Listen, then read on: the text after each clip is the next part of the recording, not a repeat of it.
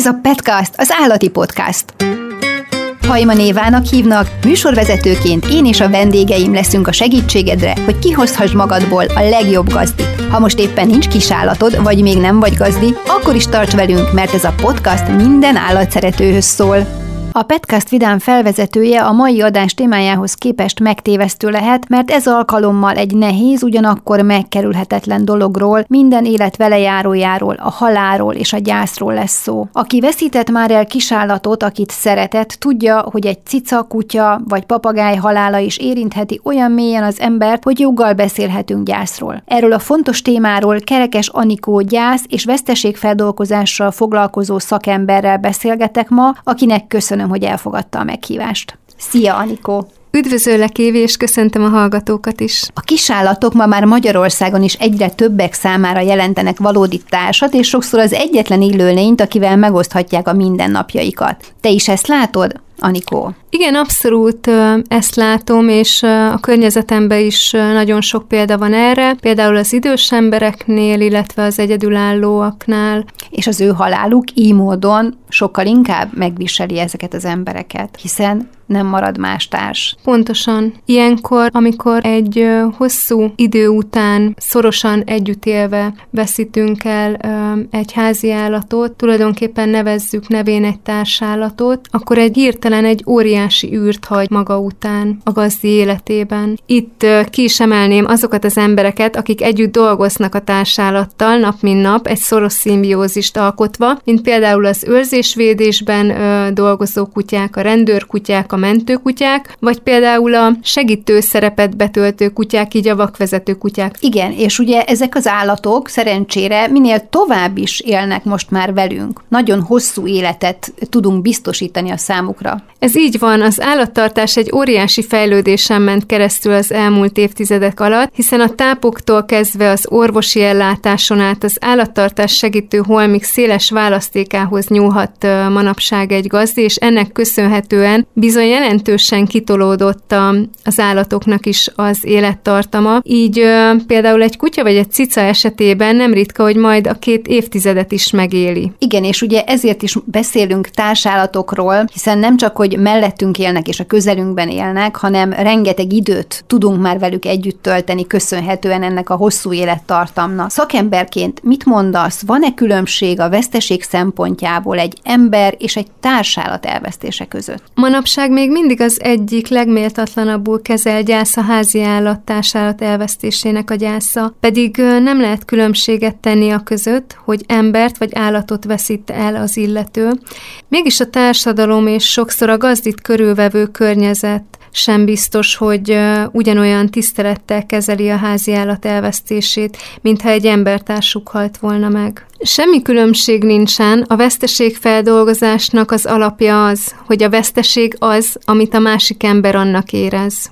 Gyászt okoz minden olyan változás, ami az életünk addig megszokott rendjének felborulását okozza, már pedig az állattartás a mindennapok szerves része, hiszen gondoskodnunk kell a kedvencünkről, a kialakított napi rutin egy pillanat alatt omlik össze egy állat elvesztésével. Nem igazán tudunk mit kezdeni a másik ember gyászával, még embertársunk elvesztése esetén sem, nem hogy egy állat kapcsán, tehát nem tudjuk, hogy hogyan reagáljunk. És nem ritkák, amikor valakinek a kutyája, cicája vagy egyéb kisállata hal meg, olyan extrém megnyilvánulások, mint például, hogy ne bánkodj, vegyél másikat, és az majd segít felejteni, meg hasonlókat szoktunk hallani, amik nyilvánvalóan nem segítenek. De mi az, amivel segíthetünk egymásnak? Amikor egy társállatot elveszít a gazdi, aki a családtagnak számít, számított az ő életében, akkor hirtelen egy hatalmas űr keretkezik az addig szeretett kedvenc után. Ilyenkor jogosan érzi úgy a gazdi, hogy ezt a veszteséget soha nem heveri ki, és a fájdalmat nyilván elviselhetetlennek érzi. Ezért, hogyha valaki a környezetünkből egy ilyen veszteséget elszenved, akkor ezt hallgassuk meg, biztosítsuk őt az együttérzésünkről, és arról, hogy akkor és azt osszon meg velünk, a gyászából, ami neki jól esik. Semmit nem kell erőltetnünk, ennél többre szerintem nincs is szükség. A következő állatra vonatkozó tanácsoktól mindenféleképpen tartózkodjunk, még akkor is, ha ezzel segíteni szeretnénk, és így az ajánlgatást sem Anyagoljuk. kell erőltetni, uh-huh. hogy Éppen most láttam eladó kiskutyát, most szóltak nekem, hogy itt-ott ott született egy alom kismacska, és lehetne belőle újat választani. Ezeket a dolgokat ilyenkor próbáljunk meg magunkba tartani. Hiszen gyászol a másik, és ugye a gyász az azt feltételezi, legalábbis embernél, és majd mindjárt beszéljünk arról is, hogy vajon a, a társállat esetében ugyanúgy van-e. Tehát amikor gyászolunk, akkor mi nem tudunk másról, másra gondolni, csak a veszteségre, ami ért minket, és ugyanez van valószínűleg állatok esetében is, legalábbis ugye erről, erről beszéltél eddig. De vajon a gyász szakaszai is ugyanazok-e, mint ember esetében? Tehát amikor kisállatot gyászolunk, akkor ugyanazokon a szakaszokon megyünk-e végig, és, és mik ezek a szakaszok, légy szíves, mondd el a hallgatóknak, mert nem biztos, hogy mindenki tisztában van ezzel. Gyász szakaszai azok ugyanúgy megvannak a kisállat elvesztésénél is, természetesen, és semmiben nem különbözik egy ember elvesztésének a gyásza. Öt szakaszból áll a gyásznak a folyamata. Itt ne éles tagolásra gondoljunk, ez nagyon sokszor egy gyász folyamat során azért összemosódhat. Tehát hullámzik, hullámzanak az érzések, hogy Igen, pont mikor ilyenkor keveregnek, kavarognak az emberbe az érzések, érzések. Azért egy gyászt feldolgozni soha nem egy egyszerű feladat. Az első szakasz a tagadás és az izoláció, ilyenkor egy egyfajta érzelmi bénultságot érez az ember, és a történteknek a teljes elutasítása. Nem Tehát tudunk nem szembenézni. Elhinni, nem fogadom nem, nem, el, nem, nem tudunk szembenézni el. a veszteséggel. A második szakasz a harag. Ilyenkor a dű, a harag, az érzelmi kitörések, a felelősök keresése, a hibáztatás, okolás. Akár önmagunk hibáztatása önmagunk is? okolása, sokszor még az elvesztett kis társállat okolása is. Ilyenkor ebben a szakaszban, a gyász ebben a szakaszában az érzelmek nagyon-nagyon hirtelen változnak. Talán ezt a szakaszt a legnehezebb elviselni a környezet számára, és ebben a szakaszban jelen jelenhetnek meg a különböző testi tünetek is, az étvágytalanság, az alvászavar, szorongás, szapora szívverés, és sokan ebben a fázisban, ebben a szakaszban rekednek meg a gyászban. A harmadik szakasz az alkudozás, mivel az előző, a hibáztatás nem vezetett eredményre, ezért alkudozásba kezd a gazdi, még nem képes szembenézni a veszteséggel, és maga az alkudozás védi meg a fájdalmas valóságtól. Kivel alkudozunk és miről? Ilyenkor saját magunkkal és a, a múltban élve gyakran tesszük fel azokat a kérdéseket, amik úgy kezdődnek, hogy bárcsak a mi lett volna, ha kezdetű mondatok elhangzása. Tehát ilyenkor örlődünk. Mi a következő fázis? A következő fázis az a depresszió fázisa. Mivel az alkudozás sem vezetett eredményre, ugye így épül fel ez a gyász folyamat, így elkerülhetetlen a szembenézés a ténye, hogy veszteség ért minket, ez bármilyen fájdalmas is, ez a szakasz mély szomorúság és az emlékezés időszaka, ilyenkor már csökken a gyász intenzitása, és erősödik a racionális elfogadás. Ez a szakasz ez nagyon fontos az utolsó állomás megtételéhez és az előkészítéséhez, ami az elfogadás fázisa, itt a veszteség már nem köti le minden pillanatunkat, kezdődik a világhoz és a magunkhoz fűződő új viszony kialakítása az elszenvedett veszteség után. Értem ez alatt, hogy az állattartás ugye átszövi a napi rutinunkat, és abszolút meghatározza a hétköznapjainkat. Ilyenkor egy veszteség után szépen elkezdi az ember kialakítani az új rutint. Például valakinek egy kis kutyája volt, és azt megszokta, hogy reggel egy adott időben ő fel kell, megsétáltatja, megeteti. Bizony az állat elvesztésével ugye ezt a, ezt a rutint is elveszítjük az életünkből. Legtöbbször nem is tudunk mit kezdeni ezekkel a kieső időkkel, hiányzik a munka után hazaérkezve. Hát egyrészt az, hogy nem fogad már senki minket. Talán ez a legszembetűnőbb és ez a legfájdalmasabb egy kis állat elvesztésénél. A rutinunkból kiesik minden olyan pillanat, amit ugye közösen töltöttünk, és az ő gondozásával töltöttük. Vannak, akik könnyebben túlesnek ezeken a szakaszokon, és vannak, akik sokkal nehezebben. Ez is egyén függő, személyiség függő. Minden ember más, úgy minden gyász más, minden embernek egyedi reakciói vannak, és ez így természetes. Vannak emberek, akik egy gyászt egyedül is fel tudnak dolgozni, és vannak olyan emberek, akiknek segítség kell. Honnan tudjuk, hogy segítségre van szükségünk? Mi utal arra, hogy ez egyedül nem fog menni? Ennek több jele is van, hogyha ö, valaki nem képes egyedül feldolgozni a veszteségét. Az egyik ilyen jel, amikor már az említett gyász szakaszában, a második szakaszban ragad. Ez volt a, a harag, amikor a dű, a, Tehát a erős érzelmeket érzelmek, meg. így van, a hibáztatás, az okolás, a felelősök keresése, tehát ebbe, ebbe az állapotba ö, beleragad, ugyanazokat a kérdéseket teszi fel, ugyanazokat a köröket járja végig, végig, és akkor ez így jól érezhető, hogy ebből egyedül nem fog tehát, tudni kilépni. Tehát mondjuk, hogyha ez eltart nem egy-két-három napig, hanem hetekig, hónapokig, akkor ott már gond van. Igen, amikor ez, ez húzamosabb ideig, és akkor itt azt mondanám, hogy már a, a pár hónapot meghaladó ö, ideig áll fent, akkor ott valószínűleg jól jön egy szakember segítsége, illetve egész egyszerűen vannak olyan emberek, akik a veszteség pillanatától kezdve úgy érzik, hogy ezzel a mély fájdalom fájdalommal és óriási veszteséggel, ami őket érte, nem szeretnének egyedül, és nem is tudnak egyedül szembenézni, hiszen azt nem szabad elfelejteni, hogy bár az embereknél nem megengedett az eutanázia, a kisállatok esetében megengedett.